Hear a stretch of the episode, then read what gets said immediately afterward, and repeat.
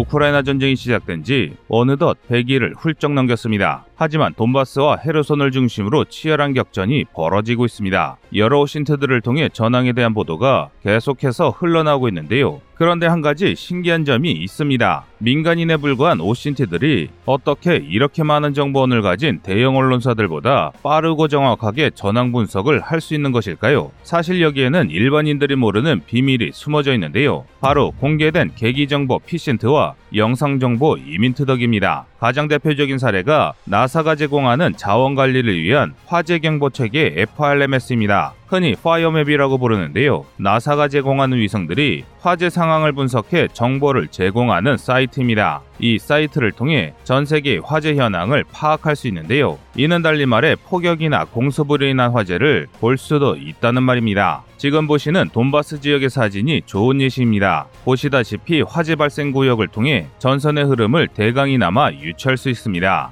여기에 더해 민간 회사들이 운영하는 상업위성을 함께 사용할 경우 매우 정확하게 전황을 파악할 수 있게 되는데요. 그래서 민간 조직 또는 개인인 오신트가 언론사나 정부 같은 대형 기관에 맞먹는 엄청난 속도로 정보를 전달할 수 있게 된 것이죠. 하지만 아직까지는 아무리 민간 조직이 대단해봤자 미국 같은 열강의 국가기관들을 정보력으로 앞지를 수는 없습니다. 국가기관들이 민간에서는 감히 보유할 엄두도 못 낼 첨단 탐지 자산을 보유하고 있기 때문인데요. 그리고 이는 우리 대한민국도 마찬가지입니다. 대한민국 역시 세계 십 대 경제 강국이자 세계 육 위 수준의 높은 군사력을 가진 군사 강국답게 다양한 탐지 자산을 보유 중인데요. 그렇다면 대한민국이 보유 중인 탐지 자산은 무엇이 있을까요? 그래서 준비했습니다. 오늘은 대한민국 정부가 보유 중인 첨단 탐지 자산에 대해 알아보겠습니다.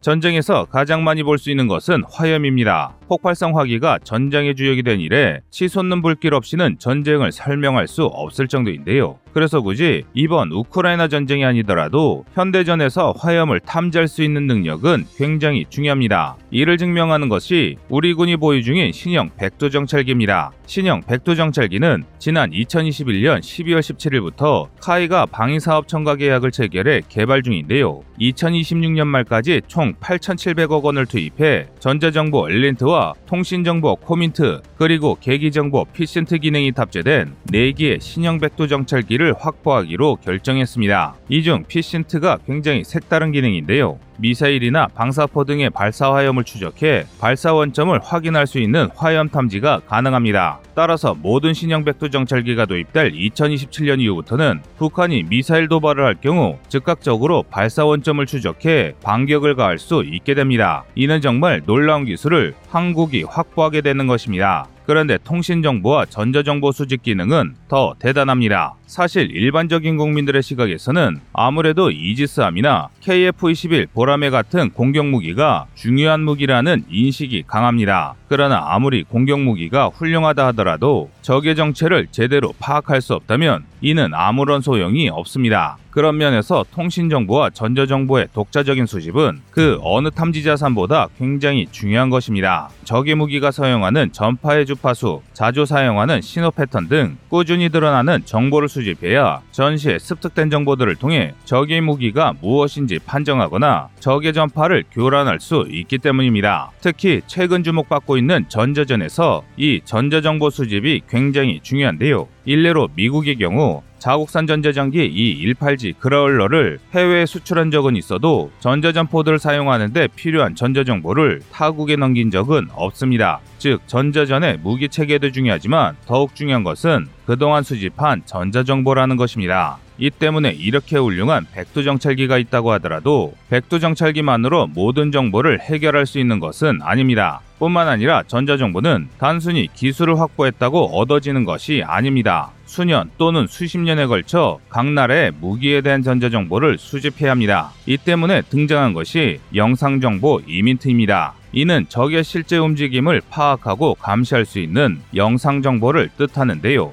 이 부분에서 한국은 세계적으로도 손꼽히는 상당한 역량을 가지고 있습니다. 크게는 광학정찰위성, 알큐 사, 글로벌호크 등 고성능 정찰자산으로 적을 감시하고 있으며, 작게는 중고도 무인기, 군단급, 사단급 무인기 등을 개발하고 알에프 십육 정찰기 같은 정찰자산을 운영해 북한 등 주변국의 상산 영상 정보를 수집하고 있습니다. 이를 통해 우리를 위협할 수 있는 적의 시설, 부대의 이동 등을 철저히 감시 중입니다. 뿐만 아니라 보병이 사용할 수 있는 소형 드론의 개발에도 집중하고 있는데요. 이번 우크라이나 전쟁을 통해 보병이 사용하는 드론을 활용한 박격포 공격과 포병 지원 산출 등이 굉장히 위력적이라는 사실이 드러났으며, 이에 대한 투자가 더 빠르게 늘어날 것으로 보입니다. 그러나 아무리 우수한 광학탐지 장비라 하더라도 적을 파악하는 데는 한계가 분명합니다. 우선 눈과 비 등 악천후로 항공기를 띄울 수 없거나 구름으로 인해 위성의 탐지 범위가 가려질 수 있습니다. 또 주변 환경을 이용한 은원패를 탐지하는 데도 제약이 있는데요. 그래서 우리군은 합성계구 레이더인 에스에이를 적극적으로 이용하려고 추진 중입니다. 합성계구 레이더 에스에이는 지상이나 해양에 위치한 감시 목표를 향해 발사한 레이더파를 수집해 이를 영상으로 변환할 수 있는 레이더인데요. 이 레이더를 이용할 경우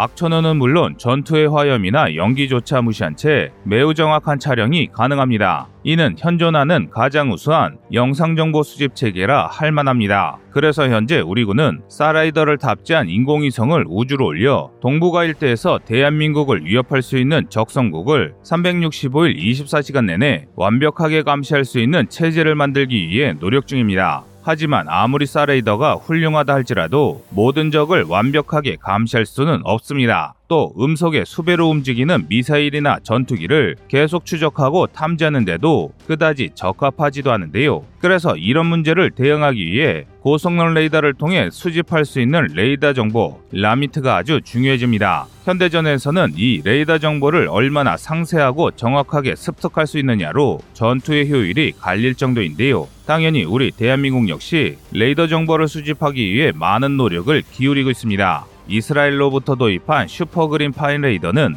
탄도미사일까지 추적할 수 있어 한국은 이런 첨단의 고성능 레이더를 배치하는 한편 신형 대포병 레이더나 천궁 이 중거리 지대공 미사일을 유도할 레이더 등 국산 레이더의 질과 수량을 빠르게 개선 중인데요. 특히 국산 레이더의 개발과 배치에서 많은 성과를 거두고 있습니다. 가장 핵심적인 발전은 소자의 국산화와 증폭기의 개량입니다. 현재 가장 우수한 레이더로 지목되고 있는 것은 갈륨 계열 소자를 사용하는 능동위상 배열 레이더 에이사인데요. 이지스함, 전투기, 지대공 미사일 등 요즘 개발되는 무기들에 탑재되는 레이더는 전부 에이사 레이더라고 해도 과언이 아닐 정도입니다. 하지만 그럼에도 불구하고 불과 수년 전까지 한국은 에이사 레이더를 외국에 의존했어야 했습니다. 레이더 자체를 설계할 수 있는 기술이 없는 것은 아니었습니다. 윤영아급 유도탄 고속함에 배치한 에스피에스 오백사십 케이처럼 우수한 함선용 대공 레이더를 개발할 정도로 수준이 높은 기술을 보유하고 있었는데요. 하지만 레이더의 핵심 부품인 진행파관 전력증폭기 티 더블유 티 에이를 독자적으로 생산할 수 없었습니다. 티 더블유 티 에이는 공급받은 에너지를 고출력 레이더 빔으로 전환해 레이더가 작동하도록 하는 핵심 장비인데요. 이 티 더블유 티 에이를 독자적으로 생산할 능력이 대한민국에게는 없었던 것이죠. 이로 인해 독자적으로 설계한 레이더임에도 불구하고 부품을 기다리다가 수개월씩 수리가 지연되는 황당한 일들이 일어나기도 했는데요. 그래서 이를 대체하기 위해 한국은 차세대 레이더 소자로 각광받고 있는 지라갈륨 소자를 개발하기 위한 계획을 추진했습니다. 그중 갈륨비소 소자를 사용해 만들어진 반도체 전력증폭기 에스에스피에이를 사용한 레이더도 개발했는데요. 이를 통해 외산 소재로 인한 문제를 극복할 수 있다는 가능성을 확인한 한국은 첨단 레이더 소재 개발에 박차를 가하게 됐습니다. 하지만 문제가 있었습니다. 갈륨비소 소자를 사용해 에이사 레이더를 개발할 경우 전력 증폭 능력이 떨어지고 열에 약하다는 단점이 문제로 지적됐습니다. 이 때문에 무턱대고 지라갈륨 소자를 이용한 차세대 에스에스피에이를 사용할 수는 없었습니다. 이것을 해결하기 위해서는 반절연 실리콘 카바이드 웨이퍼를 한국이 반드시 개발해야 했습니다. 그동안 꿈의 레이더라고 불리우는 에이사 레이더를 다른 나라들이 개발하지 못한 것은 레이더의 기술도 기술이지만 반절연 실리콘 카바 웨이퍼를 확보하기가 매우 어려웠기 때문입니다.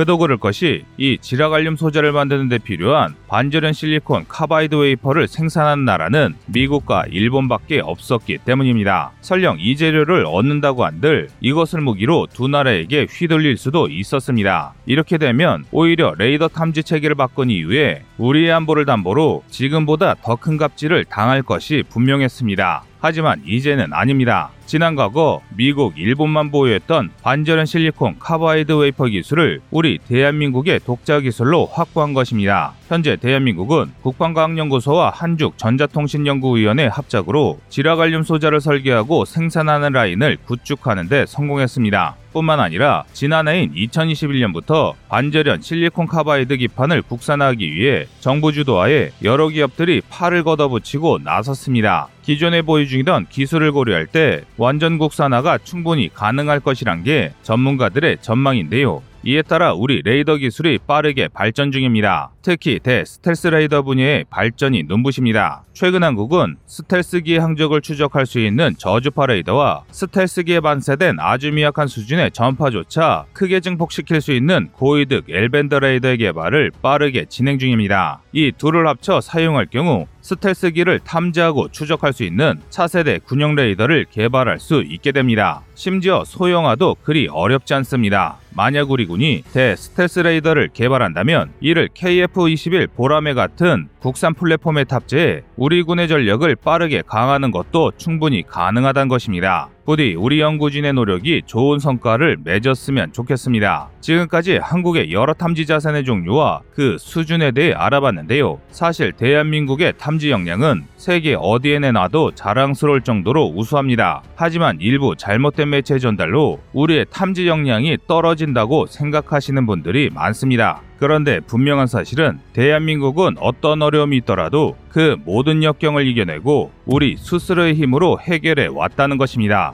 이상 꺼리투브였습니다.